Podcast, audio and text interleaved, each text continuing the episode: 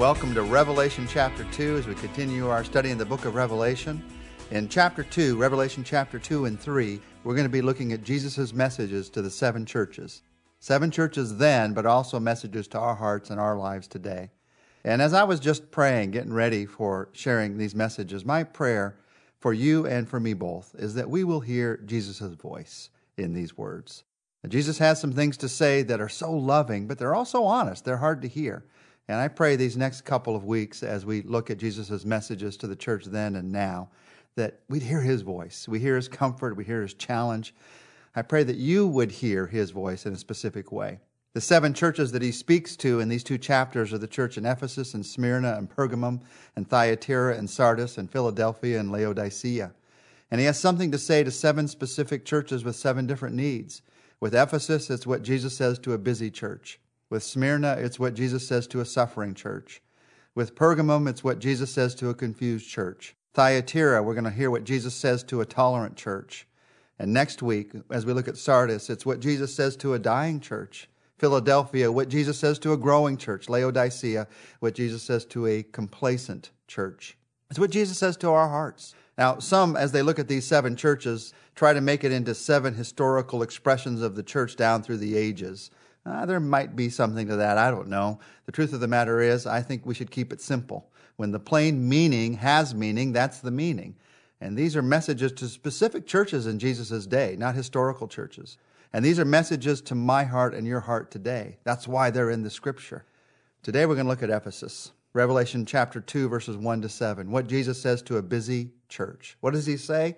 He says, Keep first things first. Let me read those verses for you Revelation 2, 1 to 7.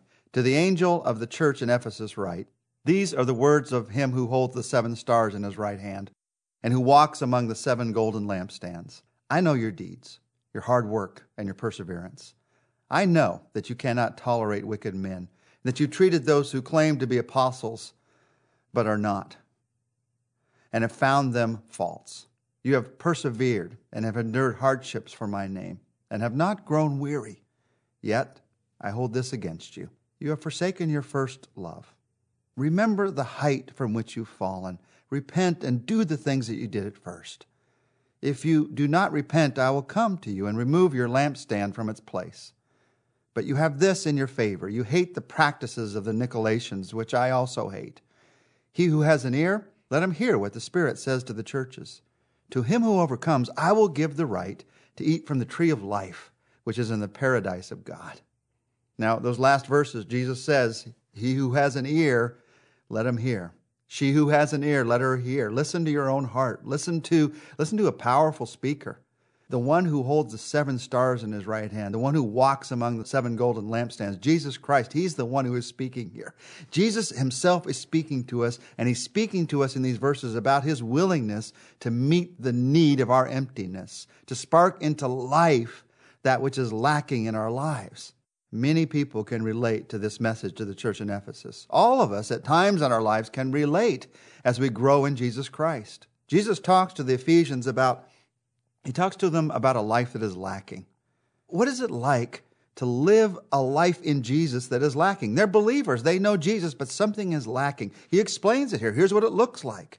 He begins by saying, Here's the things that I know are present in your life. I know what's there, but I also know what's lacking. He says, I know your deeds. You're doing all the right things as a church. They're having well attended worship services, I'm sure, good fellowship meetings, great Bible teaching. They're probably even ministering to the needs of the community around them. They're maybe even doing the right things as individuals, morally upright, involved with the right kind of people, attending church regularly.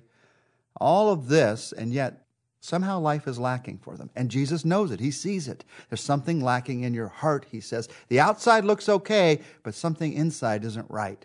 He says, I know your deeds. He also says, I know your toil. You're not only doing the right things, you are working hard at it. He knows that you've given yourself to the point of weariness. You've given yourself for others. You've given yourself to the church. You've given yourself in your family. You've given yourself in your job. He sees that. He knows that. And yet somehow he also sees that life is lacking. Something is missing in your heart. Jesus says, I know your deeds. I know your toil. I know your perseverance. All that we know of this Ephesian church declares their perseverance. They'd stuck to their faith in a society that was overflowing with temptations. They'd been attacked, they'd been ridiculed, they'd been persecuted. They hadn't let down, they hadn't let go, they hadn't even let up. They were still persevering and toiling in the faith. They had endured some of the greatest difficulties in life. And you've endured. You've endured and you've continued to love Jesus and read his word. And yet, right now in your life, something is lacking. Something is missing. This is quite a church, the Ephesian church. These are quite some Christians, the Ephesian Christians. We'd evaluate them as far above par, but Jesus says that instead they're stuck in a sand trap. They've lost sight of an all important quality. And if they didn't change, he says, I'm going to remove the lampstand. He's not saying I'm going to remove your faith or remove you from my list. The lampstand is the picture of a church. He's saying this church will die and be replaced by another unless something gets made right in your heart. Jesus talks in these verses about life that is lacking, but he also talks about he talks about love that is filling. He says, "I have this against you. Your credentials, they're good." But Jesus points out that they have lost the all-important quality of their first love. You've lost your first love. If there's an emptiness in your heart, in your life that you just can't seem to shake, no matter what you do, no matter how hard you try, no matter how hard you work, no matter what you've endured, this is the moment to listen. What is Jesus talking about here? You've lost your first love. What is he speaking of here? The process of elimination tells you it's not deeds or toil or perseverance. Jesus has already said, I see those things. You've got that right. Now, now don't get me wrong. Christian love is an acting love. It's expressed not just in words, not just in feelings, but in commitments, but in action. However, we all know that something strange can happen. What begins as an action to express love to Christ can become an action just of mere habit. Same thing can happen in a family.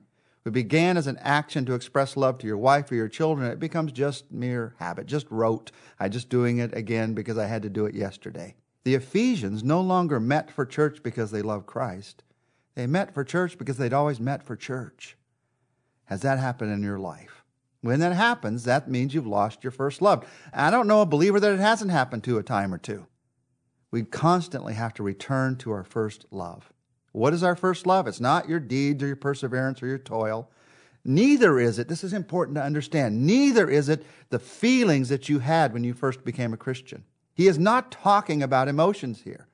When Jesus talks about your first love, he's not challenging you to re emote an emotion that you may have had some time ago. There is something much, much deeper here. First love points not to actions or feelings, it points to a person. Your first love is Jesus Christ. He points to a time when actions and feelings are not from habit or tradition, but out, out of your commitment to Him. That's why you do it. Now, the danger of the Christian life is the longer you're a Christian, the easier it is to do it out of habit and tradition. You do it today because you did it yesterday. When you're a brand new believer, what you're doing isn't out of habit or tradition because you weren't doing it yesterday. So it's your first love. How do you reignite a first love? You do it again for Him. You focus on the one that you're doing it for. In fact, Jesus is very clear. He says, here's what you do you want to reignite this first love in your life? Do three things remember, repent, and return. That's what he tells them to do. Remember, he says, the height from which you've fallen. You ask yourself, has there ever been a time in my life when I have been consistently closer to Christ? Not in terms of just emotions, I'm talking about willingness. I'm talking about sense of his presence. The first step to renewal, the first step to something new happening in your life is being honest with yourself about what you already know to be true. Your faith has been declining and not growing. And it's not anybody else's fault. Oh, you could blame this church or this pastor or this person that let you down. But the truth of the matter is, it is your decision. It's my decision. Remember where you were. Remember from where you've fallen. And then he says, you repent. Repent. That's a beautiful word. At the center of this word is the willingness to say, I, I've been wrong. If you're determined to keep up a good front, if you're unable to admit that you've been wrong, you'll stay trapped in that emptiness the rest of your life. There is something so refreshing about just saying, I've been wrong. If you're willing to let go of the comfortable life of habit and tradition that you've built and to grasp instead onto His love and direction, you have opened yourself up to His fulfilling love. You remember, you repent, and then He says, you return. You do the first deeds. You do what you do when you're living in relationship to Jesus. You don't stop doing the things that you're doing as a believer. No, you do it for the right reason now. And when you do that, I want you to notice what happens in verse 7. When you do that, Jesus says the promise of this first love is it's something called the tree of life. You're going to experience the tree of life in the paradise of God. This tree of life, you might remember, it was way back in the book of Genesis. It was in the paradise of God, the garden that God put Adam and Eve into. This tree of life is going to show up again at the end of the book of Revelation. But there's this little reference to it here at the beginning of the book of Revelation looking forward, getting us ready. You got to stay through all the way through the book of Revelation because at the end, God's going to tell us about this tree of life and how exciting the life is that He has for us. That's what this first love is all about. Not just what He has for us here, but this first love that we experience in our relationship with Jesus all the way into eternity. Now, in light of that first love, let's talk to Him, our first love, Jesus Christ. Jesus, help me to remember. And if I remember that I have fallen, help me to repent. And then help me to return. Jesus, thank you for being honest with me, pointing out those times when I need to change. And right now, in my own heart, I renew that first love. I focus on you. I do it for you. I love you, Jesus Christ. In your name, amen.